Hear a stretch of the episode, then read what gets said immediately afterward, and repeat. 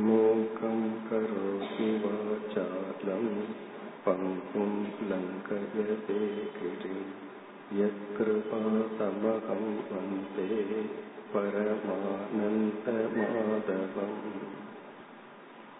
பகவத்கீதையில் அமைந்துள்ள பதிமூன்றாவது அத்தியாயத்தை நாம் சென்ற முறை ஆரம்பித்தோம் ஒரு பகுதியை நாம் சென்ற முறை நிறைவு செய்துள்ளோம்.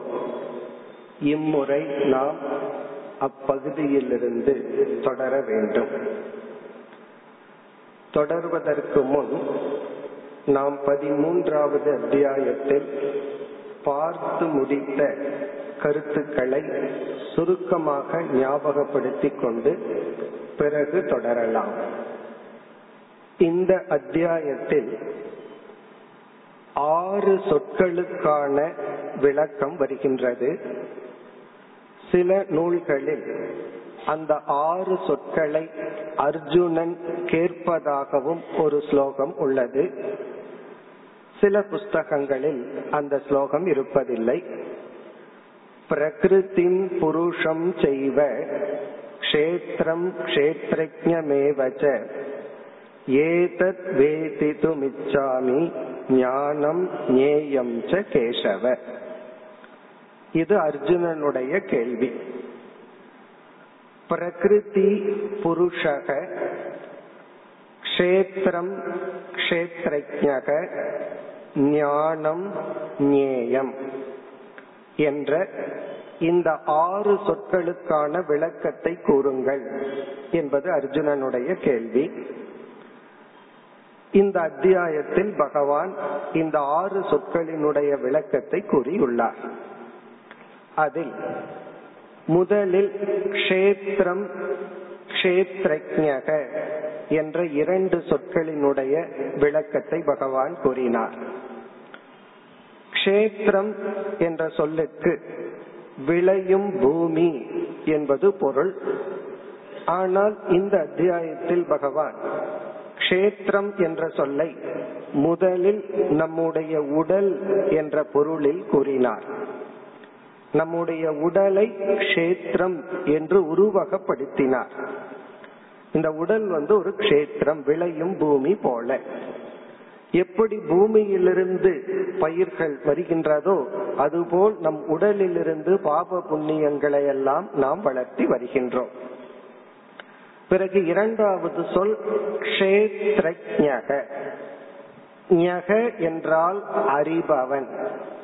க்ஷேத்ரஜக என்றால் இந்த உடலுக்குள் உணர்வு ரூபமாக இருந்து அனைத்து அறிவுக்கும் காரணமாக இருக்கும் ஒரு தத்துவம்.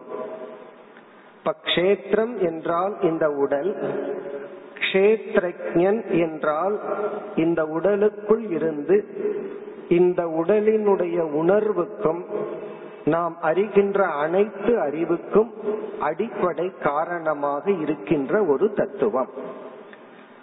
ஆகவே க்ஷேத்திர கஷேத்திரஜ விபாகம் என்றால் நம்மை நாம் புரிந்து கொள்ளும் பொழுது நான் என்கின்ற ஒரு பொருள் அல்லது ஒரு தத்துவம் உடலாகவும் உடலுக்குள் இருக்கின்ற உணர்வு சொரூபமான அறிவு சொரூபமான ஒரு தத்துவமாகவும் உணர வேண்டும். இதைத்தான் முதலில் பகவான் கூறினார். இதை நாம் சென்ற முறை படித்து முடித்தோம். அதை சுருக்கமாக ஞாபகப்படுத்த வேண்டும் என்றால் முதலில் பகவான் இதம் ஷரீரம் கௌந்தேய கஷேத்திரமித்யபிதீயதே என்று இந்த உடல் கஷேத்திரம் என்று அழைக்கப்படுகின்றது. இந்த உடலுக்கு உணர்வூட்டி அனைத்து அறிவுக்கும் காரணமாக இருக்கின்ற தத்துவத்தை கஷேத்ரஜன் என்று அழைக்கின்றோம் என்ற சுருக்கமாக பகவான் அறிமுகப்படுத்தினார். கீதையில் முதல் ஆறு அத்தியாயங்களில் ஜீவனை பற்றிய நல்ல ஒரு விசாரம் நடைபெற்று முடிந்தது. இரண்டாவது அத்தியாயத்திலேயே அர்ஜுனனுடைய துயரத்தையே பகவான் உபாயமாக எடுத்துக்கொண்டு அர்ஜுனா உன்னுடைய துயரத்திற்கு காரணம் பீஷ்மர் துரோணர் போன்றவர்களுடைய மரணமா? என்ற கேள்வியுடன் அவர்களுடைய உடல் கண்டிப்பாக அழிந்துதான் தீரும் ஏற்றுக்கொள்ள வேண்டும். அனைத்து ஜீவர்களுக்குள் இருக்கின்ற அறிவு சுரூபமான ஆத்மா அழிவதில்லை என்ற ஆத்ம தத்துவத்தை அறிமுகப்படுத்தி ஜீவ விசாரத்தை பகவான் முதல் ஆறு அத்தியாயங்களில் செய்துள்ளார். பிறகு ஏழாவது அத்தியாயத்திலிருந்து பனிரெண்டாவது அத்தியாயம் வரை இறை தத்துவத்தை பற்றிய அறிவை புகட்டினார். எப்படி கடவுள் நமக்கு அறிமுகப்படுத்தப்பட்டது என்றால் இந்த உலகத்துக்கு காரணமாக இருப்பவர் ஈஸ்வரன் என்று இறைவனை அறிமுகப்படுத்தி ஈஸ்வர தத்துவம் விளக்கப்பட்டது. இப்ப முதல் ஆறு அத்தியாயத்தில் நம்மை பற்றிய விளக்கமும் அடுத்த ஆறு அத்தியாயத்தில் இறைவனை பற்றிய விளக்கமும் வந்து இந்த பதிமூன்றாவது அத்தியாயத்தில் நமக்கும் இறைவனுக்கும் உள்ள உறவை பற்றி ஆரம்பத்திலேயே பகவான் பேசுகின்றார். அதைத்தான் அடுத்த ஸ்லோகத்திலேயே செய்தார். கஷேத்ரஜம் சாபிமாம் வித்தி. எந்த ஒரு அறிவு தத்துவம் உன்னுடைய உடலுக்குள் இருந்து உன்னுடைய உடலை உணர்வூட்டி உன்னுடைய அறிவுக்கு காரணமாக உள்ளதோ அந்த ஆத்ம தத்துவம் தான் நானாகவே இருக்கின்றேன் பிரம்மமாக இருக்கின்றது என்று என்னுடைய உண்மை சொரூபமாக உள்ளது. நானாகவே அதை நீ அறிந்து கொள்வாயாக என்று ஜீவர்களாகிய நமக்கும் இறைவனுக்கும் உள்ள உறவை பகவான் இந்த அத்தியாயத்தில் கஷேத்திர கஷேத்திரஜன் என்ற தலைப்பில் கூறினார். இறைவனுக்கும் நமக்கும் இரண்டு விதமான உறவுகள் உள்ளது. இந்த உடல் நான் என்ற அடிப்படையில் இறைவனை பார்க்கும் பொழுது இறைவன் வந்து படைப்பவர் நாம் படைக்கப்படுபவர். இறைவன் நம்முடைய செயலுக்கான பலனை கொடுப்பவர் செயல் செய்பவர்கள் நாம். இறைவன் வந்து ஒரு மாஸ்டர் நம்ம ஒரு சர்வெண்ட். அவர் தலைவர் நம்ம வந்து அதற்கு கீழ்ப்படிய வேண்டியவர்கள். எப்பொழுது இந்த உடல் நான்கிற அடிப்படையில இறைவனை பார்த்தார். இந்த அடிப்படை நமக்கு இருக்கிற வரைக்கும் இறைவனும் நானும் ஒன்று என்று நம்ம நினைக்கவும் கூடாது. அந்த கருத்தை நம்மால் சொல்லவும் முடியாது. அந்த வேற்றுமை வைத்து கொண்டுதான் கர்மயோகம் பக்தி தியானம் போன்ற அனைத்து சாதனைகளிலும் ஈடுபட வேண்டும். இந்த அத்வைதத்துல இறுதியா சொல்ற அறிவை வச்சுட்டு சாதனைக்குள்ள நம்ம போக கூடாது. அதனுடைய நிலை வேறு. இங்கு வந்து பகவான் கஷேத்திரம்ங்கிற இடத்துல இந்த உடல்கிற கஷேத்திரத்தை நான் தான் படைத்தேன் என்று சொல்லி பிறகு இதே பகுதியில் பகவான் என்ன செய்தார்? இந்த உடல் மட்டுமல்ல ஜடமான இந்த உலகமும் கஷேத்திரம் என்று உலகத்தையும் சேர்த்தி கொண்டார். ஆரம்பத்துல உடலை கஷேத்திரம் என்று சொல்லி இந்த உலகம் அனைத்தும் ஜட தத்துவம் அனைத்தும் என்னால் படைக்கப்பட்டது நான் ஈஸ்வரன் என்று சொல்லி எனக்குள் இருக்கின்ற அந்த அறிவு சொரூபமான பிரம்ம தத்துவம் தான் உன்னுடைய ஆத்மா என்று ஐக்கியப்படுத்தினார். இப்ப கஷேத்திர கஷேத்திரன் என்கின்ற தலைப்பில் நமக்கும் இறைவனுக்கும் ஆத்மா என்ற அடிப்படையில் வேற்றுமை இல்லை என்ற அத்வைத ஞானத்தை புகட்டினார். இதைத்தான் நாம் ஞான யோகம் ஜீவ ஈஸ்வர சம்பந்த விசாரம் என்று சொல்கின்றோம். அதை பகவான் செய்தார். இவ்விதம் கஷேத்திரம் என்ற சொல்லும் கஷேத்ரஜன் என்ற சொல்லும் விளக்கப்பட்டு விட்டது அடுத்ததாக இந்த அத்தியாயத்தில் எடுத்துக்கொண்ட சொல் ஞானம் என்ற சொல். பொதுவாக ஞானம் என்ற சொல்லுக்கு மனதில் தோன்றுகின்ற அறிவு என்பதுதான் பொருள். ஆனால் இந்த அத்தியாயத்தில் பகவான் ஞானம் என்ற சொல்லுக்கு ஞானத்தை கொடுக்க உதவுகின்ற நட்பண்புகள் என்ற அடிப்படையில் கூறியுள்ளார். இப்ப ஞானம் என்ற சொல்லில் வேல்யூஸ் நட்பண்புகள் இந்த அத்தியாயத்தில் ஆரம்பிக்கின்ற பகவான் பதினெட்டாவது அத்தியாயம் வரை நாம் நட்பண்புகளையே விதவிதமான கோணங்களில் பார்க்க போகின்றோம். இந்த நட்பண்புகள் இங்கு ஞானம் என்ற தலைப்பில் அடுத்த அத்தியாயத்தில் வேறு தலைப்பில் அதற்கு அடுத்த அத்தியாயத்தில் வேறு தலைப்பில் வர இருக்கின்ற விதவிதமான நட்பண்புகளை பகவான் பேச போகின்றார். பிறகு வந்து பிரகிருதி புருஷக என்ற சொல்லும் நேயம் என்ற சொல்லும் இந்த அத்தியாயத்தில் விளக்கப்படுகின்றது. நம்ம கஷேத்திரன் கஷேத்திரஜ தத்துவத்தை பார்த்து முடித்தோம். ஞானம் என்ற சொல்லில் ஒரு பகுதியை சென்ற முறை பார்த்து முடித்தோம்.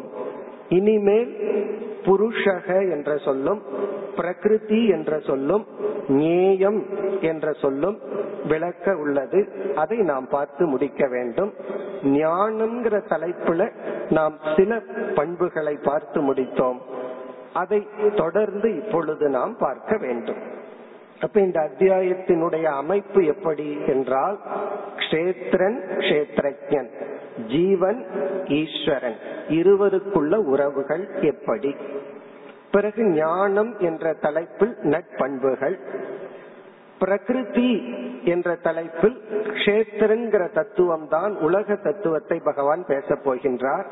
புருஷக என்ற தலைப்பில் மேலும் இறை தத்துவத்தை பிரம்ம தத்துவத்தை பகவான் பேச போகின்றார். இந்த ஞானம்ங்கிற தலைப்பை தொடர்ந்து நேயம்ங்கிற தலைப்பில் மீண்டும் பிரம்ம தத்துவத்தை பகவான் பேச போகின்றார். ஆகவே இந்த பதிமூன்றாவது அத்தியாயம் என்பது உபனிஷத்தினுடைய சாராம்சம்.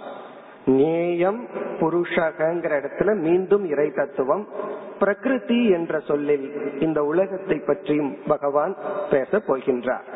இப்பொழுது நாம் ஞானம் என்ற தலைப்பில் பண்புகளை ஆரம்பித்தோம். அதிலும் அடிப்படையாக சில முகவரைகள் பார்த்து பண்புக்குள் சென்றோம். அதையும் நாம் ஞாபகப்படுத்திக் கொண்டு தொடரலாம். நட்பண்புகள் இந்த அத்தியாயத்தில் ஆரம்பிக்கப்பட்டு இருபது பண்புகளை பகவான் பேசியுள்ளார். அதுல நம்ம வந்து ஒன்பது பண்புகளை பார்த்து முடித்துள்ளோம் சென்ற முறை. அதற்கு மேல் உள்ள பண்புகளை பார்த்து பிறகு தத்துவ விசாரத்திற்குள் நாம் செல்ல வேண்டும்.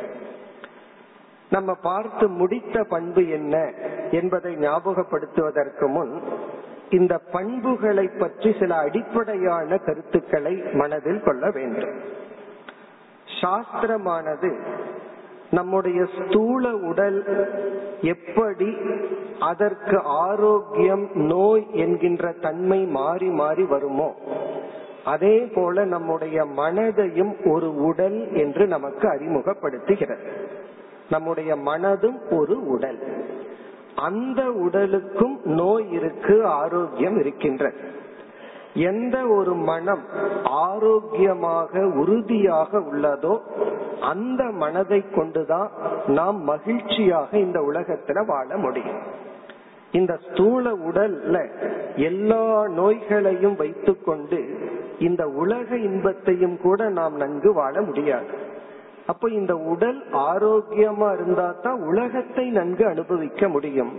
அதே போல மனம் ஆரோக்கியமாக இருந்தால்தான் நாம் இந்த உலகத்தை நன்கு அனுபவிக்க முடியும்.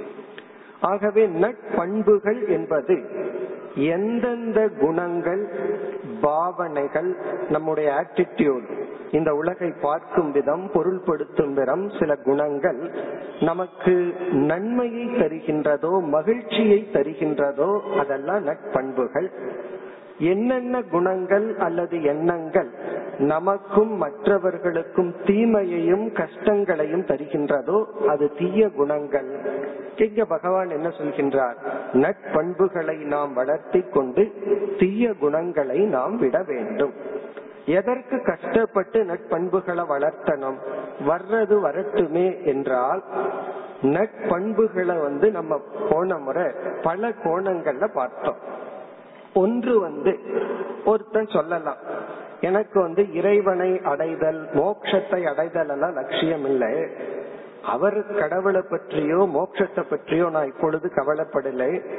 இந்த உலகத்துல சந்தோஷமா வாழ விரும்புகின்றேன் என்று சொன்னால் அவர்களுக்கும் இங்கு கூறப்பட்டுள்ள நட்பண்புகள் அவசியம். காரணம் என்னன்னா இந்த நட்பண்புகள் தான் நமக்கு ஆரோக்கியமான மனதை கொடுக்கின்றது. இப்ப தனி மனிதனுடைய மகிழ்வான வாழ்க்கைக்கு நாம் பார்க்க போகின்ற அல்லது பார்த்த நட்பண்புகள் தேவைப்படுகின்றது.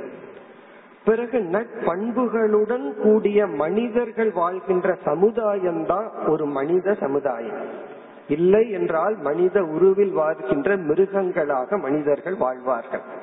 அப்ப இங்கு கூறுகின்ற நட்பண்புகளை ஒருவன் பின்பற்ற பின்பற்ற ஒரு நல்ல சமுதாயமானது உருவாகின்றது. அப்ப சமுதாயத்தின் அடிப்படையிலும் மனிதர்களுக்கு நட்பண்புகள் தேவைப்படுகின்றது. தனிப்பட்ட மனிதனுடைய வாழ்க்கைக்கும் நட்பண்புகள் தேவைப்படுகின்றது. பிறகு இறுதியாக இந்த அத்தியாயத்தில் பகவான் ஞானம் என்று ஏன் நட்பண்புகளை அழைத்தார் என்றால் இந்த பண்புகள் இருந்தால்தான் ஞானம் நமக்கு ஏற்படும்.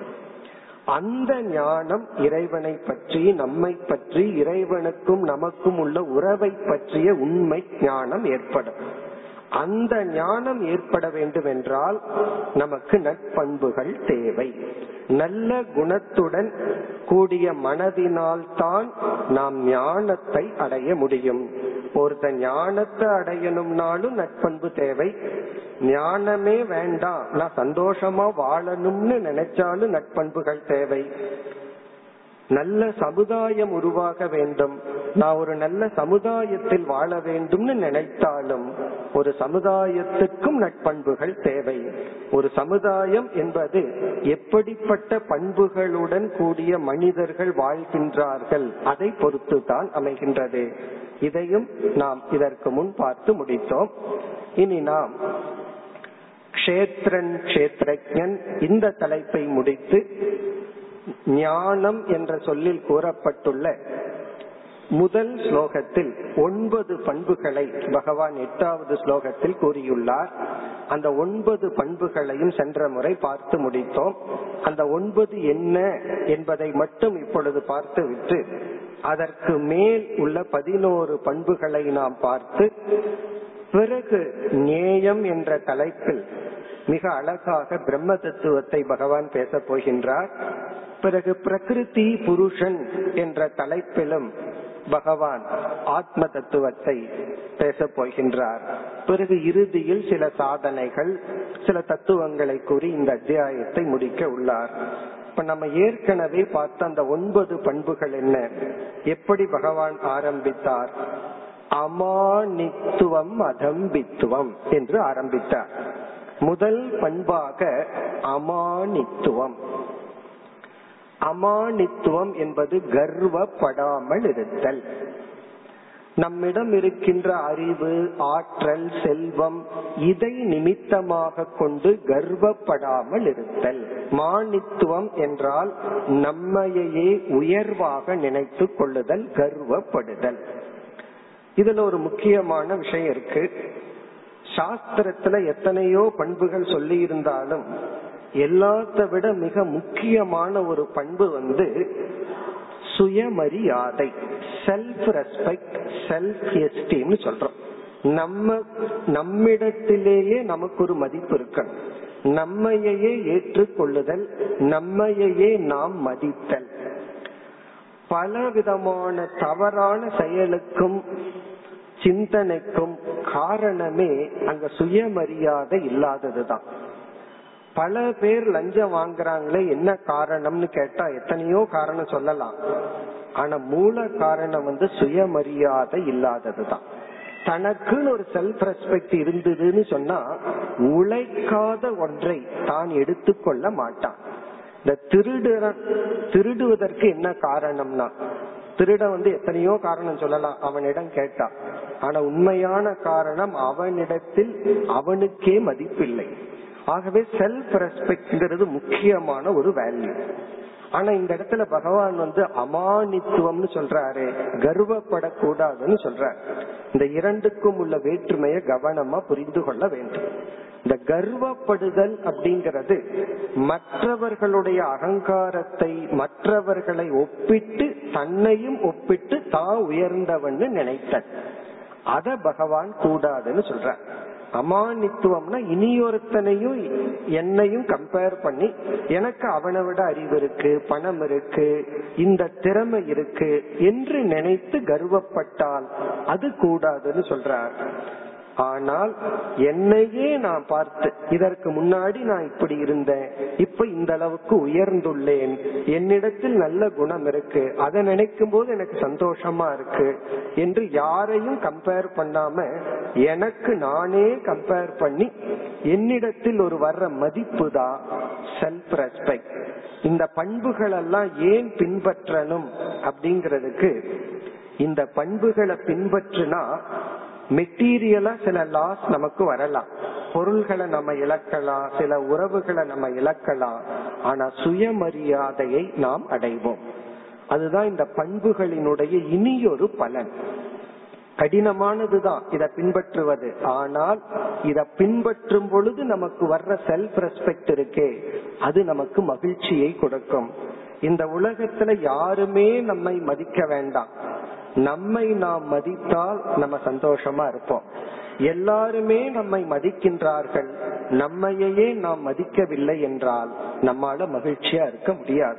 அப்படி இப்ப நாம பார்க்க போற பண்புகள் எல்லாம் ஒரு செல்ஃப் ரெஸ்பெக்ட் சுயமரியாதை தன்னையே ஏற்றுக்கொள்கின்ற தன்னையே மதிக்கின்ற ஒரு குணத்தை கொடுக்கின்ற பண்புகள். அதனால இது வந்து சுயநலத்துக்காகவாவது இந்த நற்பண்புகளை நம்ம பின்பற்றினாலும் தவறு கிடையாது. கடைசியில நம்ம தான் பயனடைய போகின்றோம். இப்ப அமானித்துவம்ங்கிற இடத்துல மற்ற அகங்காரத்துடன் ஒப்பிட்டு கர்வப்படக்கூடாது. பிறகு அதம்பித்துவம். நான் உயர்ந்தவன் அறிவாளி செல்வந்தன் என்று காட்டிக்கொள்ள கூடாது வெளிப்படுத்த கூடாது. பொறாமை இவ்வளவு தப்போ அதே அளவு மற்றவர்களுடைய மனதில் பொறாமையை தூண்டுவதும் தப்பு. ஆனா மற்றவர்களை பொறாமையை தூண்டி அதை பார்க்கறதுல மகிழ்ச்சி அடையும். ஒரு பெரிய பொருள் புதிய பொருளை வாங்கணும் அப்படின்னா யாரிடமும் காட்டாம மன வச்சுக்கிறதுக்கு நமக்கு மனசு வர்றதில்லை. நாலு பேர்த்திட்ட காட்டி என்னிடத்துல இருக்கு உன்னிடத்துல இல்லை அப்படிங்கறதுல மகிழ்ச்சி அடைகிறோம். இந்த தம்பித்துவம் அப்படின்னு சொன்னா தன்னை உயர்வாக காட்டிக் கொள்ளுதல் பட் உன்னிடத்துல இல்ல என்னிடத்துல இருக்குன்னு காட்டிக் கொள்ளுதல் ஆபரணங்கள் சொற்கள் பேச்சு நடை உடை இதுல வந்து மற்றவர்களுடைய பொறாமையை தூண்டும் வண்ணம் நடந்து கொள்ளுதல். அது இருக்க கூடாது அமானித்துவம் அதம்பித்துவம் அஹிம்சா. இது ஒரு முக்கியமான விரதமாக நம்ம பார்த்து முடித்தோம். அஹிம்சை என்பது உடலாலும் சொல்லாலும் மனதாலும் மற்றவர்களை துயரப்படுத்தாத ஒரு குணம். நம்மால இத எந்த அளவுக்கு முடிகின்றதோ இல்லையோ ஆனா யாரையும் துயரப்படுத்தாமல் வாழ வேண்டும் என்ற சங்கல்பத்தை நாம் எடுத்துக்கொள்ள வேண்டும். எந்த அளவுக்கு நம்மால முடியுதுங்கிறது வேற. ஏன்னா இந்த அகிம்சைய பின்பற்றணும்னா எத்தனையோ பண்புகள் நம்மிடம் இருந்தா தான் இதை பின்பற்ற முடியும். இல்லை என்றால் அகிம்சையை பின்பற்ற முடியாது. அகிம்சைய பின்பற்றமோ இல்லையோ ஆனா யாரையும் ஹிம்சிக்க கூடாதுங்கிற எண்ணம் நமக்கு இருக்க வேண்டும். மகாபாரதத்துல வந்து தர்மத்தை அதிகமா பின்பற்றியவர்கள் யார் அப்படின்னு கேட்டா பொதுவா தர்மராஜான்னு நம்ம சொல்லுவோம். தர்மர் தான். அதனாலதான் அவருக்கு பேரே தர்மர்னு சொல்லுவோம் ஆனா பல சமயங்கள்ல அவரே எது தர்மம் எது அதர்மம்னு தெரியாம அதர்மத்தின்படி நடந்துள்ளார். சூதாடுவதுதான் இந்த நேரத்துல தர்மம்னு நினைச்சிட்டார். சூதாடினால்தான் யுத்தம் வராது துரியோதனனை சந்தோஷப்படுத்தலாம் அதனால யுத்தம் வராதுன்னு நினைச்சார். இதுல வந்து இப்படி பல இடங்கள்ல தன்னை அறியாமல் அதர்மம் பண்ண தர்மராஜாவை ஏன் தர்மராஜான்னு சொல்றோம் அப்படின்னா அவர் அதர்மம் செய்யும் பொழுதும் கூட மனதில் தர்மத்தை பின்பற்ற வேண்டும்ங்கிற உணர்வுல தான் செஞ்சார். அறியாமையில தப்பான சில முடிவு எடுத்திருக்கலாமே தவிர அவருடைய உள் உணர்வு அதர்மம் பண்ணணுங்கிற எண்ணத்துல இல்லை. அதே போல அஹிம்சையை பின்பற்ற வேண்டும்ங்கிற உணர்வு நமக்கு ஆரம்பத்துல இருந்தா போதும். பிறகு மற்ற குணங்கள் எல்லாம் சிறிது சிறிதாக நமக்கு வரும். அந்த அஹிம்சையும் நம்ம பார்த்து முடித்தோம். அடுத்தது சாந்திகி சாந்திகினா மன்னித்தல். மற்றவர்களுடைய தவறை நாம் மன்னித்தல். அப்படி மன்னிக்கும் பொழுது முதலில் மன்னிப்பவன் தான் பயனடைகின்றான். மன்னிக்கப்படுபவன் பயனடைகின்றான்ங்கிறதுனாலதான் நம்ம மன்னிக்க மாட்டேங்கிறோம். ஒருத்தன் ஒரு தப்பு பண்ணிடுறான்.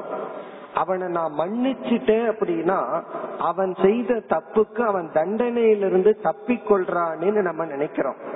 நாம மன்னிக்கிறோமோ இல்லையோ தவறு செய்தவன் ஏதோ ஒரு விதத்துல தண்டனை அனுபவிச்சுதான் ஆகணும். நம்ம மன்னிச்சுட்டாலும்.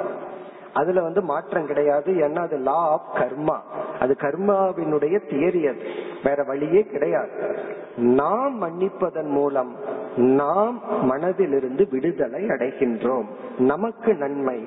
அந்த வேல்யூ தான் சாந்திகி அடுத்தது வந்து ஆர்ஜவம். ஆர்ஜவம் என்பது எண்ணம் சொல் செயல். இது நேர்கோட்டில் இருத்தல். எதை நினைக்கிறோமோ அதை சொல்லணும். எதை சொல்றோமோ அதை செய்யணும். எதை செய்ய முடியுதோ அதை சொல்லணும். பிறகு எதை சொல்றோமோ அதை நினைச்சிருக்கணும். இது ஆர்ஜவம். பிறகு அடுத்தது ஆச்சாரிய உபாசனம். ஆச்சாரியோபாசனம். குருவுக்கு செய்கின்ற சேவை. நம்ம வந்து அறிவை எப்படி வேண்டுமானாலும் வாங்கலாம். நான் பணம் கொடுக்கறேன் ஃபீஸ் கட்டுறேன் எனக்கு வந்து டீச் பண்ணுங்கன்னு சொல்லி பணத்தை கொடுத்து அறிவை வாங்கலாம். ஆனா ஒரு சாஸ்திரம் சொல்லுது நீ சேவையின் மூலமா எந்த அறிவை பெறுகின்றாயோ அந்த அறிவில் தான் நிலை பெறுகின்றாய். ஏன்னா அந்த அறிவுக்கு வந்து கூலி வந்து சேவைதான். ஆச்சாரிய உபாசனம் என்றால் ஆசிரியருக்கு குருவுக்கு சேவை செய்து அறிவை பெறுதல். பிறகு சௌச்சம் தூய்மை. நாம் உடல் ஆடைகள் பயன்படுத்துகின்ற சூழ்நிலைகள் இவைகளை தூய்மையாக வைத்துக் கொள்ளுதல். தைரியம் உறுதியாக இருத்தல். ஒரு லட்சியத்தை நாம் முடிவு செய்து விட்டால் அந்த லட்சியத்தில் உறுதியாக இருத்தல் தைரியம் ஆத்ம வினிகிரக மன கட்டுப்பாடு இங்க ஆத்ம வினிகிரக ஆத்மான மனம் வினிகிரகம் என்றால் ஒழுங்குபடுத்துதல். நம்முடைய மனதை அமைதிப்படுத்துதல் ஒழுங்குபடுத்துதல். இதத்தான் வேதாந்த சாஸ்திரத்துல சமக என்ற சொல்லில் குறிப்பிடுவார்கள்.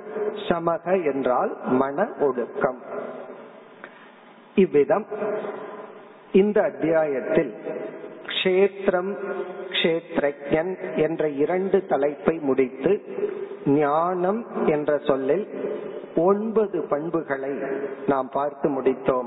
இனி நாம் தொடரலாம். அடுத்த பண்பு அடுத்த ஸ்லோகத்தில் மூன்று பண்புகளை பகவான் இந்த ஸ்லோகத்தில் வைத்துள்ளார். மொத்தம் இருபது பண்புகள் இந்த அத்தியாயத்துல நம்ம பார்க்கிறோம். பிறகு ஆத்ம தத்துவம் எல்லாம் வரும்.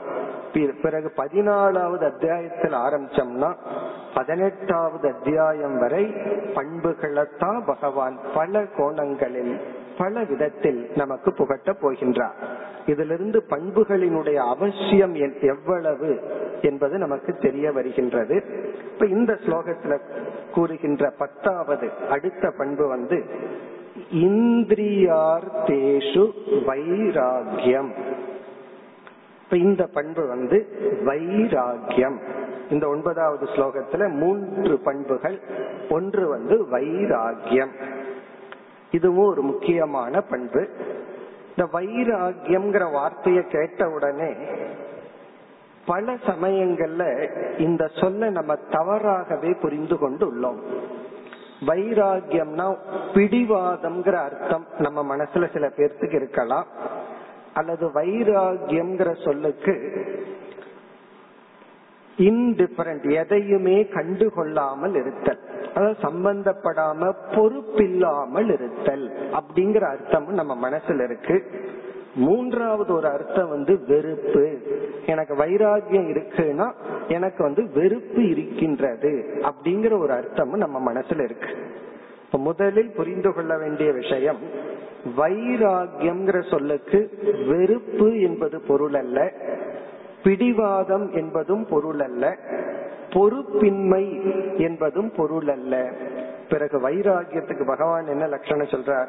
இந்திரிய அர்த்தேஷு. இந்திரியம்னா நம்முடைய புலன்கள் கண் காது போன்ற புலன்கள். இங்க அர்த்தம் என்றால் அந்தந்த புலன்களுக்கு இன்பத்தை கொடுக்கின்ற பொருள்கள். இந்த புலன்களுக்கு நன்மையை கொடுக்கிற பொருளும் இருக்கு இன்பத்தை கொடுக்கிற பொருளும் இருக்கு. காதுக்கு வந்து நன்மையை கொடுக்கிற உபதேசமும் சப்தமும் இருக்கு இன்பத்தை கொடுக்கிற பொருளும் இருக்கு கோபத்தை தூண்டுற சப்தங்களும் இருக்கு எல்லாமே இருக்கு. அதே போல நாக்குங்கிற ஒரு இந்திரியத்திற்கு நன்மையை கொடுக்கிற உணவும் இருக்கு இன்பத்தை கொடுக்கிற உணவும் இருக்கு. இந்த உடலை அழிக்கிற விஷம் போன்ற பொருள்களும் உள்ளது. இப்ப இந்திரிய அர்த்தேஷு என்றால் எந்தெந்த பொருள்கள் வெறும் இன்பத்தை மட்டும் கொடுத்து அந்த நேரத்தில் பிறகு பலகீனத்தையும் துயரத்தையும் பிறகு கொடுக்குமோ அந்த பொருள்கள் மீது நமக்கு இருக்க வேண்டிய ஒரு பாவனை அல்லது ஒரு சக்தி என்றே சொல்லலாம். அதுதான் வைராகியம் இப்ப வைராகியம்னா பற்றின்மை. பற்றின்மை அப்படின்னு சொன்னா என்ன பற்றின்மை? இன்பத்தில் பற்றின்மை. வேற விஷயத்துல சொல்லணும்னா சுகே சுக சாதனே வைராகியம் சுகத்திலும் சுகத்தை கொடுக்கின்ற பொருள்களிலும் இருக்கின்ற ஒரு மனநிலை ஒரு விதமான மென்டல் ஸ்ட்ரென்த் அப்படின்னு சொல்லலாம். மனதில் இருக்கிற சக்தி என்றே சொல்லலாம். இந்த வைராகியம்ங்கிறது வந்து ஒரு செயல் அல்ல. நம்ம மனதில் அடைய வேண்டிய ஒரு விதமான நிலை ஸ்டேட் ஆஃப் மைண்ட்னு சொல்லலாம். அதனாலதான் நம்ம தியானம் பண்ணிட்டு இருக்கிறன்னு சொல்லலாம் ஜபம் பண்றேன்னு சொல்லலாம் சிந்திச்சிட்டு இருக்கிறேன்னு சொல்லலாம். நான் இப்ப வைராகியம் பண்ணிட்டு இருக்கேன் அப்படின்னு சொல்ல முடியாது. ஏன்னா வைராகியம்ங்கிறது ஒரு செயல் அல்ல செய்வதற்கு. அது ஒரு மனநிலை மனதுக்கு கிடைக்க வேண்டிய ஒரு விதமான பக்குவ நிலை. ஆனால் இந்த வைராகியம் வந்து அவ்வளவு சுலபமா நமக்கு கிடைச்சிடாது வாழ்க்கையில மிக கஷ்டப்பட்டு அடைய வேண்டிய ஒரு பொருள் என்னவென்றால் இந்த வைராகியம் அப்படிங்கிற ஒரு குணம் தான் இந்த வைராகியம் என்பது எந்த பொருள்கள் நமக்கு வெறும் இன்பத்தை மட்டும் கொடுத்து நமக்கு நன்மையை கொடுக்காமல் பிறகு துயரத்தை கொடுக்குமோ அந்த பொருள்கள் மீதுள்ள பற்றின்மை. இதை ஏன் இப்படி சொல்றோம் அப்படின்னா நமக்கு அறிவு பூர்வமா நன்கு தெரிகின்றது. இந்த பொருளை நான் கையாண்டால் அது உணவாகலாம் உறவாகலாம் மற்ற பொருள்களாகலாம் எது வேண்டுமானாலும் இருக்கலாம். அதை நான் எடுத்துக்கொண்டால் இந்த நேரத்துல தற்காலிகமா எனக்கு இன்பம் கிடைச்சாலும் பிறகு இது எனக்கு துயரத்துல தான் கொண்டு விடும்னு அறிவு பூர்வமாக தெரிந்தாலும் நம்மால அந்த அறிவின்படி வாழ முடிவதில்லை. இப்ப எவ்வளவு டாக்டருக்கு வந்து நல்லா தெரியும் அது அருந்த கூடாது புகைப்பிடிக்க கூடாது சில உணவு பழக்கங்கள் கூடாதுன்னு சொல்லி டாக்டருக்கு தெரிய வேண்டாம் நமக்கே தெரியும். ஆனா இந்த அறிவு இருந்தும் நம்மால அதை அறிவை செயல்படுத்த முடியவில்லை. அதுக்கு என்ன காரணம்? நமக்கு அறிவு இல்லாம செயல்படுத்தாம இருந்தா பரவாயில்ல. நன்கு தெளிவாக தெரிந்தும் நமக்கு செயல்படுத்துற சக்தி இல்லாததுக்கு என்ன காரணம்? அதத்தான் இங்க பகவான் சொல்றார். வைராகியமின்மை வைராகியம் இல்லாததனாலதான் அறிவு இருந்தும் அந்த அறிவின்படி நம்மால் வாழ முடியவில்லை. ஆகவே வந்து இந்த இடத்துல பகவான் இந்திரியார்த்தேஷு வைராகியம் இன்பத்தை கொடுக்கின்ற பொருள்களில் நமக்குள்ள பற்றின்மை. அதுதான் வைராகியம் இந்த வைராகியம் வந்து ஒரு முக்கியமான குணம். ஸ்ருத திருஷ்ட வஸ்துனி. இன்பத்தை கொடுக்கின்ற பொருள்களை சாஸ்திர ரெண்டா பிரிக்குது. நம்ம பார்த்த பொருள்கள் நம்மால் கேட்கப்பட்ட பொருள்கள். சில பொருளை பார்த்திருக்கவே மாட்டோம். கேட்டிருப்போம் உடனே பற்று நமக்கு வந்துடும் இப்ப சுருத்தம்னா கேட்கப்பட்ட பொருள்களிலும் திருஷ்டம்னா நம்மால் அனுபவிக்கப்பட்ட பொருள்களிலும் நமக்கு இருக்க வேண்டிய ஒரு பாவனை தான் வைராகியம் இப்ப இந்த வைராகியம் வந்து உடனடியாகவெல்லாம் நமக்கு வந்துடாது நாளைக்கு காலையில ஒன்பது மணியிலிருந்து நான் வைராகியத்தோட இருக்கிறேன்னெல்லாம் பிக்ஸ் பண்ணிட முடியாது. இது வந்து ஒரு விதமான மன பக்குவம் இப்ப இந்த வைராகியம் எப்படி நமக்கு வரும்? இப்படி ஒரு மன பக்குவம் வருவதற்கு என்னதான் பண்ணணும்? அதுக்கு சாஸ்திரம் சொல்ற பதில் வந்து இந்த வைராகியத்துக்கு முக்கிய உபாயம் வந்து கர்மயோக வாழ்க்கை முறை. ஒருத்தன் கர்மயோகப்படி தன்னுடைய வாழ்க்கையை அமைத்து கொண்டால் அவனுக்கு சிறிது சிறிதாக அப்படியே மனப்பக்குவம் வரும். வைராகியத்துக்கு நம்ம ரெண்டு உபாயம் பார்க்க போறோம். ஒன்று வந்து சாமானிய உபாயம் வந்து கர்ம யோகம். இப்ப கர்மயோகப்படி நம் வாழ்க்கையை அமைத்து கொண்டால் இந்த மென்டல் ஸ்ட்ரென்த்னு சொன்னோம். வைராகியம்னா மனதுக்கு வருகின்ற ஒரு சக்தி. இந்த சக்தி நமக்கு கிடைச்சிடும். என்ன சக்தினா? அறிவு என்ன சொல்லுதோ அதன்படி என்னால் வாழ முடியும். இத செய்யணும்னா செய்வோம். இத செய்ய வேண்டாம்னா செய்ய மாட்டோம். இது வேணும்னா வேணும். வேண்டாம்னா வேண்டாம். இதனால என்ன லாபம்னா நம்மை நாம் காத்து கொள்கின்றோம். யாரிடமிருந்துனா நம்மிடம் இருந்து இந்த உலகத்துல யார் பெரிய பகைவன்னா மற்றவங்களுடைய நாக்கு அல்ல நம்முடைய நாக்கு தான் மற்றவங்களுடைய நடத்தை அல்ல நம்முடைய சிந்தனை தான் ஆகவே நம்மிடமிருந்து நம்மை காத்துக்கொள்ள ஒரு சக்தி நமக்கு தேவை. அந்த சக்தி வரணும்னா அந்த வைராகியம்ங்கிற சக்தி கர்ம யோகத்துல வரும். இப்ப டாக்டர் வந்து ஒரு டானிக் கொடுப்பார். கொடுத்தது ஜென்ரல் ஹெல்த்துக்குன்னு சொல்லுவார். இது வந்து ஜென்ரலா உங்களுக்கு ஹெல்த்த கொடுக்கும். ஸ்பெசிபிக்கா கிடையாது. அது போல இது கர்ம யோகம். பிறகு ஒரு குறிப்பிட்ட நோய் இருக்குன்னு டாக்டர் கிட்ட போனோம்னா அவர் என்ன பண்ணுவார்? இந்த நோய்க்கு இந்த மருந்துன்னு கொடுப்பார். இப்ப டாக்டர் வந்து ரெண்டு மருந்து கொடுப்பார். ஜென்ரல் ஹெல்த்துக்குன்னு ஒரு மருந்து அல்லது இப்படி எல்லாம் இருந்தா உனக்கு வந்து ஜென்ரல் ஹெல்த் கிடைச்சிடும் பொதுவான ஆரோக்கியம். பிறகு குறிப்பிட்ட நோய்க்கு குறிப்பிட்ட மருந்துன்னு இருக்கு. அதே போல பொதுவா அறிவின்படி செயல்பட்டு வைராகியத்தை அடைய கர்மயோகம்ங்கிறது உபாயம். ஆனால் ஒவ்வொரு மனிதனுக்கும் அவரவர்களுக்குன்னு சில பொருள்கள் மீது அதிக பற்று இருக்கும் ஒருத்தனுக்கு ஒரு பொருள் மேல ஒரு பற்று இருக்கு இனியொருவனுக்கு அந்த பொருள் மேல பற்று இருக்காது. அப்ப என்ன பண்ணணும்? எந்த பொருள் மீது எனக்கு அதிக பற்று இருக்கின்றதோ அந்த பொருளிடம் பற்றின்மையை அடைதலும் வைராகியம் இப்ப அதுக்கு ஒரு உபாயம் ஸ்பெஷலா இருக்கு. அந்த ஸ்பெஷல் உபாயத்தை யார் எடுத்துக்கணும்னா இது இண்டிவிஜுவல் அது ஒவ்வொருத்தருக்கும் ஒவ்வொன்று நம்ம என்ன பண்ணணும்? என்னுடைய மனம் இந்த காலகட்டத்தில் எந்த பொருளை அதிகமாக பற்றி உள்ளது?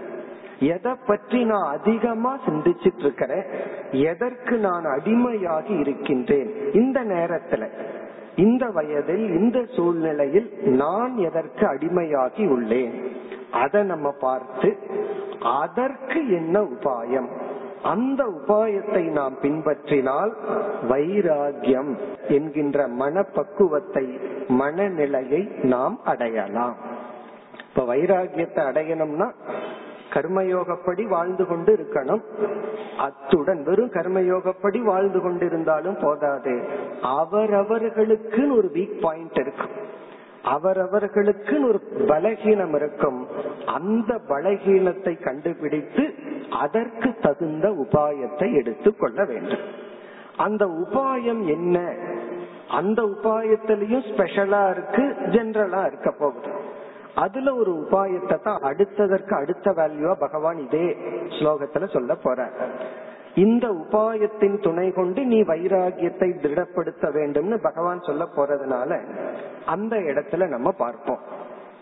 இப்படி பல உபாயங்கள் கொண்டு நம்ம வைராகியத்தை அடைய வேண்டும். இனி அடுத்த கருத்தாக ஏன்னா வைராகியத்துல எத்தனையோ விஷயங்கள் பேசுறதுக்கு இருக்கு. நம்ம இங்க காலம் குறைவா இருக்கிறதுனால சில கருத்துக்கள் தான் நம்மால இங்க பகிர்ந்து கொள்ள முடியும். இந்த வைராகியத்தினுடைய பலன் என்னன்னு பார்ப்போம். வைராகியத்தினுடைய பலன் என்னவென்றால் முதல் பலன் நமக்கு வைராகியம் வந்துடுச்சுன்னு சொன்னா கிடைக்கிற ஃபர்ஸ்ட் பிரயோஜனம் அதிக சுகம். ஒரு பொருளை நம்ம அனுபவிக்கிறதுனால எவ்வளவு சுகம் வருதோ அதன் மீது வைராகியத்தை அடைந்தால் அந்த பொருள் நிமித்தமா நமக்கு நூறு மடங்கு சுகம் வரும். அது அனுபவிச்சா தான் தெரியும். இப்போ ஒரு இனிப்பு பதார்த்தம் இருக்கு டாக்டர் சாப்பிடக்கூடாதுன்னு சொல்லி இருக்கார்கள் நம்ம வந்து சாப்பிட்டா ஒரு இன்பம் இருக்கு. ஒருவேளை சாப்பிடாம இருந்து அது இருந்தும் நான் உறுதியுடன் இருந்து விட்டால் நம்ம மனசையே பார்க்கலாம். அந்த நேரத்துல ஏதோ ஒரு மலைய மலையேறி வந்தது போல ஒரு சந்தோஷமும் மகிழ்ச்சி இருக்கும்.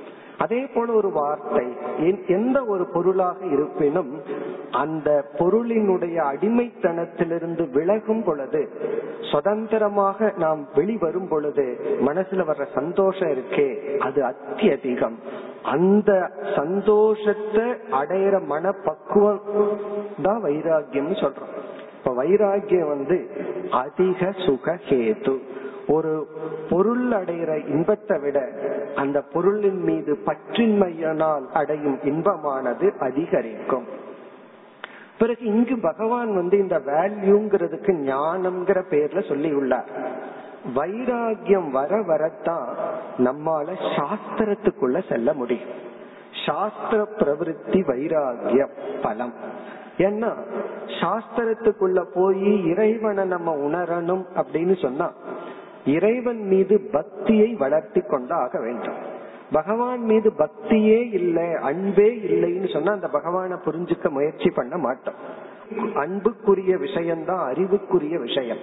இப்ப பகவான் மீது பக்திய வளர்த்தி பகவான புரிஞ்சுக்கணும்னு சொன்னா நம்முடைய அன்பு நம்மளுடைய பற்றெல்லாம் ஜட பொருள்கள்லயும் இந்த உலகத்திலயும் இருந்தா எப்படி நாம பகவான் மீது அந்த அன்பை செலுத்த முடியும்? அப்ப நம்முடைய அன்பை வந்து ரீடைரக்ட் பண்ணணும் அப்படின்னா உலகத்திலிருந்து எடுத்து அனித்தியமான பொருள்களிடமிருந்து எடுத்து நம்மை அழிக்கின்ற பொருள்களிடமிருந்து எடுத்து நம்மை ஆக்குகின்ற இறைவனிடத்துல செலுத்தணும்னா நமக்கு வைராக்கியம் தேவை. இப்ப வைராக்கியம் இருந்தா தான் நாம வந்து சாஸ்திரத்துக்குள்ள போக முடியும். அதனாலதான் ஞானம் ஒருத்தனுக்கு ஏற்படணும் அப்படின்னா பகவான் பண்புகளை சொல்ற இத வேதாந்த சாஸ்திரத்துல சுருக்கமா நான்கு பண்புகள்னு சொல்லி சாதன சதுஷ்டயம்ங்கிற இடத்துல இரண்டாவதாக வைராகியம் என்கின்ற குணத்தை வைத்துள்ளார்கள். இந்த வைராகியம் சாஸ்திர பிரவருத்தி ஹேதுகு. பிறகு வந்து நமக்கு வைராகியம் எங்கெல்லாம் இருக்கோ அப்போ அந்த இடத்துலதான் மனசாந்திகி. இந்த அமைதிங்கிறது வைராகியம் இருக்கும் பொழுதுதான் நமக்கு அமைதி இன்மை காரணம் என்னன்னா வைராகியம் இன்மை அப்ப சாந்திக்கும் வைராகியம் தான் காரணம். மேலும் ஆறாவது அத்தியாயத்துல வந்து அர்ஜுனன் வந்து என்னுடைய மனசு விக்ஷேபமா இருக்கு. மனசை அடக்கவே முடியல அப்படிங்கிற இடத்துல உன்னுடைய மனதை அடக்கணும் அமைதிப்படுத்தணும்னா அதுக்கு பகவான் சொன்ன உபாயமும் வைராக்கியம் தான் இப்ப வைராகியத்தினாலதான் தியானம் போன்ற சாதனைகள் சித்திக்கும் சாஸ்திரத்துக்குள்ள பிரவர்த்திக்க முடியும் பிறகு அதிகமான சுகத்தை அடைய முடியும். இன்னும் சொல்ல போனா நம்மையே நாம் வைராகியத்தினாலதான் காப்பாற்றி கொள்ள முடியும். அதனாலதான் பர்தர்கரி சொல்லுவார் வைராகியமேவ அபயம் அப்படின்னு சொல்லுவார். வாழ்க்கையில எதை நமக்கு கிடைச்சாலும் அந்த பொருளோட பயம் சேர்ந்து வரும். அதாவது வந்து அறிவு வர வர இந்த அறிவுக்கு எதிரி யாராவது வந்துருவானோன்னு வாதி பயம் வருமா? பணம் வர வர பறித்து விடுவார்களா ஒரு பயம்? பதவி வர வர இந்த பறி போகுமோன்னு ஒரு பயம். ஆனா வைராகியமேவ அபயம்னு சொல்ற இப்படிப்பட்ட வைராகியத்தை நம்ம பொறுமையா படிப்படியாகத்தான் அடைய முடியும். பிறகு அடுத்ததுக்கு அடுத்த பண்புல பகவான் வந்து சொல்ல போற இந்த வைராகியத்தை அடைய இனியொரு உபாயமும் இருக்கின்றதுன்னு சொல்லி. அதை அங்கு பார்ப்போம். இனி அடுத்த பண்பு. இப்ப இந்த ஒன்பதாவது ஸ்லோகத்துல இந்திரியார்த்தேஷு வைராகியம் அடுத்தது அனகங்கார ஏவச்ச. பதினோராவது பண்பு அனகங்காரக. அகங்காரம் அப்படிங்கிற வார்த்தைக்கு பல அர்த்தங்கள் இருக்கு. அவன் ரொம்ப அகங்காரத்தோட பேசுறான் அப்படின்னு சொல்லும் போதெல்லாம் கர்வத்துடன் அப்படிங்கிற ஒரு அர்த்தம் இருக்கு. இனி ஒரு அர்த்தம் வந்து அகங்காரம் அப்படிங்கறதுக்கு வேதாந்த சாஸ்திரத்துல சொல்ற அர்த்தம் இந்த உடலை நான் என்று எண்ணுகின்ற எண்ணம். அதையும் அகங்காரம்னு சொல்றோம். இந்த உடலை நான் நினைக்கிற எண்ணத்துக்கு பெயர் அகங்காரம். இது சரியா தப்பா அப்படிங்கறதெல்லாம் அங்க விசாரமே கிடையாது. நம்ம அப்படி நினைக்கிறோம். இந்த அகங்காரத்தை ரிஃபைன் பண்றதுதான் எல்லா சாதனைகளும். இந்த அகங்காரத்தை நம்ம நீக்கிறத பத்தி ஆரம்பத்துல பேச மாட்டோம். இந்த அகங்காரத்தை பண்படுத்துவோம் மென்மைப்படுத்துவோம் தூய்மைப்படுத்துவது தான் நம்முடைய சாதனை. இப்ப அகங்காரத்துக்கு இனி ஒரு பொருள் வந்து ஒரு அர்த்தம் கர்வம். அந்த அர்த்தத்தை இங்க பகவான் சொல்லவில்லை. அது அமானித்துவங்கிற இடத்துல சொல்லிட்டார். இனி ஒரு பொருள் இந்த உடலை நான் நினைக்கிற எண்ணம் அந்த அர்த்தமும் கிடையாது. பிறகு இந்த இடத்துல அகங்காரம்ங்கிறதுக்கு இந்த உடல் தான் நான் என்கின்ற ஆக்ரகம் உடல் நான் நினைக்கிறது வேற உடல் தான் நான் நினைக்கிறது வேற. அதற்கு மேல ஒண்ணு கிடையாது. இந்த உடம்பு தான் நான் அப்படின்னு ஒரு நிச்சயம் பண்றமே அதுதான் அகங்காரம் நீங்க சொல்லி அனகங்காரகங்கிறது ஒரு வேல்யூவா எப்படி சொல்றாருன்னா இந்த உடலை மட்டும் நீன்னு நினைச்சு உடலே உன்னுடைய இலக்காக கொள்ளாதே.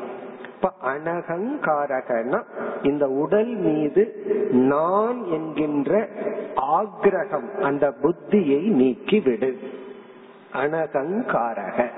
இதனுடைய பொருள் இந்த உடலை வந்து இந்த உடலுக்கு மேல நான் ஒன்ன பார்க்கல. இந்த உடல் தான் அல்டிமேட் முடிவு அப்படின்னு நினைக்கும் பொழுதுதான் அதன் அடிப்படையில் சில மதங்களே உருவாகின்றன. சார்வாக மதம்னு ஒரு மதம். அந்த மதமே உருவானதுக்கு மதம்னா ஒரு பிலாசபி ஒரு தத்துவம். அவர்களுக்கும் சில தத்துவம் எல்லாம் பேசி அவர்களும் வந்து இதுதான் என்னுடைய பிலாசபி இதுதான் என்னுடைய தத்துவம்னு அவங்க அதை சொல்கிறார்கள். அதுக்கு என்ன காரணம்? ஒரு தத்துவமே உருவாவதற்கு என்ன காரணம்னா இந்த உடல் தான் நான் இந்த உடலுக்கு மேல ஒன்றும் இல்லை என்ற முடிவினுடைய விளைவு. இந்த உடல் மீது இருக்கின்ற அவ்வளவு ஒரு பற்று ஆக்ரகம் அப்படின்னு சொல்ற அப்படி நினைக்கும் பொழுது என்ன ஆகுது ஒரு தத்துவமே உருவாகி அதன் அடிப்படையில தான் அவர்களுடைய செயல்கள் எல்லாமே வருகின்றது அவர்களுடைய சிந்தனைகள் லட்சியம் எல்லாமே அமைகின்றது. இங்க அனகங்காரகங்கிற இடத்துல இந்த உடலே இலக்கு அல்ல. அப்போ இந்த அகங்காரத்தை நீக்கிறது வந்து இரண்டு படி. ஃபைனலா ஞானத்தின் மூலமா நீக்குவது. அதை இங்க பகவான் சொல்லவில்லை. இங்க வந்து ஒரு வேல்யூவா சொல்லும் பொழுது தவத்தின் மூலமாக இந்த உடல் மீதுள்ள அதிகப்படியான பற்றை நீக்குதல். இந்த உடலை நம்ம பாதுகாக்கணும். இந்த வேதாந்தம்ங்கிற சாஸ்திரத்துக்குள்ள வந்தோம்னா முதலில் பேசப்படுற டாபிக் வந்து மனுஷ ஜென்ம மகிமா. இந்த மனித உடலினுடைய பெருமையத்தான் நம்ம பேசுவோம். காரணம் என்னன்னா உனக்கு மனுஷ ஜென்மம் கிடைச்சிருக்கு. இந்த உடல் மிக மிக அரிது. அதை வச்சுட்டு மனித உடலினால் அடையக்கூடிய லட்சியத்தை நீ அடையணும். மிருக உடலை எடுத்து மிருக உடல்ல என்ன இன்பத்தை அடைய முடியுமோ அதே இன்பத்தை மனுஷ உடல்லையும் அடையிறோம்னு வச்சுக்கோமே. அதனால என்ன எக்ஸ்ட்ராவா நம்ம அடைஞ்சிட்டோம். இந்த பாடியில என்ன எக்ஸ்ட்ராவா அடைய முடியுமோ அதை நம்ம அடையணும். ஆகவே மனித சரீரத்தின் மேன்மைய சாஸ்திரம் பேசும். அது ஒரு சாதனையாக. இந்த சரீரத்தை சாதனைன்னு எடுத்துட்டோம் அப்படின்னா இந்த சரீரம் நமக்கு பிளஸிங் இந்த சரீரமே நமக்கு சாத்தியமாகி விட்டால் பிறகு அதுவே நமக்கு ஒரு மரணம். இப்ப அனகங்காரகன் சொன்னா இந்த உடலை சாதனையாக எடுத்து கொள்ள வேண்டும். இதுவே இலக்கு அல்ல. இந்த சரீரம் தான் நான் நினைக்க கூடாது. இந்த சரீரம் நான் நீ நினைச்சுக்கோ. இதற்கு மேலே ஒண்ணு இருக்கு என்ற ஒரு அவேர்னஸ் வரணும். அதத்தான் இங்க வந்து அடுத்த பண்புல அனகங்கார ஏவச்ச என்று கூறியுள்ளார். பிறகு இந்த ஸ்லோகத்தினுடைய அடுத்த மூன்றாவது பண்பு இந்த ஸ்லோகத்துல மூன்று வேல்யூஸ் ஜென்ம மிருத்யு ஜெரா வியாதி துக்க தோஷானு தர்ஷனம். இத நம்ம பார்த்தோம்னா ஆச்சரியமா இருக்கு. இது ஒரு பண்பா அப்படின்னு நமக்கு தோன்றும். இதனுடைய பொருள் என்ன? தோஷ அனுதர்ஷனம். தோஷம்னா குறை குற்றங்கள். அனுதர்ஷனம்னா அந்த குறைகளை மீண்டும் மீண்டும் சிந்தித்தல். குறைகளை மீண்டும் மீண்டும் சிந்தித்தல். இங்க அணுதர்ஷனம்னா நமக்குள்ளேயே சிந்திச்சு சிந்திச்சு பார்க்கிறது. என்ன குறை? ஜென்ம மிருத்யு ஜரா வியாதி துக்க. அதாவது வைராகியம் என்கின்ற ஒரு பண்பை அடைவதற்காகவும் இதற்கு முன்னாடி அனகங்காரகன்னு பார்த்தமே இந்த சரீரம்தான் நான் நினைக்காம இந்த சரீரம் இப்பொழுது எனக்கு கிடைத்துள்ள ஒரு கருவி என்று நினைப்பதற்காக இந்த அகங்காரத்தை நீக்குவதற்கும் வைராகியத்தை அடைவதற்கும் இந்த உபாயம். அப்ப இந்த வேல்யூ வந்து இது தனிப்பட்ட முறையில வேல்யூ கிடையாது. இதற்கு முன் சொல்லப்பட்ட இரண்டு பண்பை அடைய ஒரு பண்பை இங்க பகவான் சொல்ற இது வந்து அணுதர்ஷனம் அணுச்சிந்தனம் என்னன்னா இந்த உடல் என்னுடைய இலக்கு அல்ல. காரணம் என்னன்னா இந்த உடல் இலக்கா இருந்தா இந்த உடல்ல எந்த குறையும் இருக்கக்கூடாது. குறையே இல்லாம நிறைவா இருக்கணும். ஆனா இந்த உடலுக்கு அப்படிப்பட்டதல்ல. இந்த உடல்ல என்னென்ன தோஷம் எல்லாம் இருக்கு? ஜென்ம மிருத்யு துக்க ஜரா வியாதி. இந்த உடல் வந்து பிறப்புக்கு உட்பட்டது. இரண்டாவது மிருத்யு மரணத்திற்கு உட்பட்டது. ஜென்ம மிருத்யு. சரி பிறந்து கொஞ்ச நாள் நன்கு வளர்ந்து அப்படியே இருந்து மரணத்தை அடைதான்னா அப்படி இல்லை. ஜெரா வயோதிகம். பிறகு வந்து வியாதி. விதவிதமான நோய்கள் இந்த உடம்புக்கு வருது. இது போன்ற பலவிதமான துக்கங்கள் இந்த உடலுக்கு வருகின்றது. இதை என்ன பண்ணணும்னா இதெல்லாம் நம்ம அனுபவிச்சுட்டு இருந்தா போதாது. இந்த அனுபவம் நமக்கு அறிவை கொடுக்காது. அனுபவத்தை ஆராயும் பொழுதுதான் நமக்கு அறிவு ஏற்படும். ஆகவே இங்க பகவான் சொல்றார் உன்னுடைய அனுபவமான ஜென்ம மிருத்யு மரணம்ங்கிறது அனுபவம் அல்ல. மற்றவர்களை நம்ம பார்த்து அந்த அனுபவத்தை அறிவா எடுத்துக்கொள்ள வேண்டும். இப்படிப்பட்ட தன்மை உடையதுதான் இந்த உடல். இந்த உடலுக்கு எந்த பொருள் இன்பத்தை கொடுக்குதோ அந்த பொருள் மீது நீ பற்று கொள்ளாதே. காரணம் என்ன? நீ அந்த பொருள் வந்து இந்த உடலுக்கு தான் இன்பத்தை கொடுக்குது. ஆனா இந்த உடலே இப்படிப்பட்ட தன்மையுடன் கூடியது. பிறப்பு இறப்பு வியாதி வயோதிகம் போன்ற துயரங்களினுடைய இருப்பிடம் தான் இந்த உடல். இதை நீ மீண்டும் மீண்டும் சிந்திக்கும் பொழுது இந்த தோஷத்தை நீ மீண்டும் சிந்திக்கும் பொழுது உனக்கு வைராகியம் ஏற்படும். இப்ப வைராகியத்துக்காகவும் இந்த உடலே நான்கிற புத்தியை நீக்குவதற்காகவும் இந்த பண்பை இங்கு பகவான் கூறியுள்ளார். இப்ப நம்ம வந்து பண்புகளை பற்றிய ஸ்லோகத்துல ஏற்கனவே ஒன்பதை பார்த்து இந்த ஸ்லோகத்துல மூன்று பண்புகளை பார்த்து முடித்தோம். இனியும் உள்ள பண்புகளை நாம் பார்த்து பிறகு மூன்று தலைப்பை பார்க்கணும். நேயம் பிரகிருதி புருஷக. அவ்விதம் இந்த அத்தியாயம் அமைந்துள்ளது. மேலும் நாளை நாம் தொடர்வோம். ஓம் போர் நமத போர் நமிதம் போர் போர் நமுதச்சதே பூர்ணய பூர்ணமாதாய பூர்ணமேவாவசிஷ்யதே. ஓம் சாந்தி சாந்தி சாந்தி.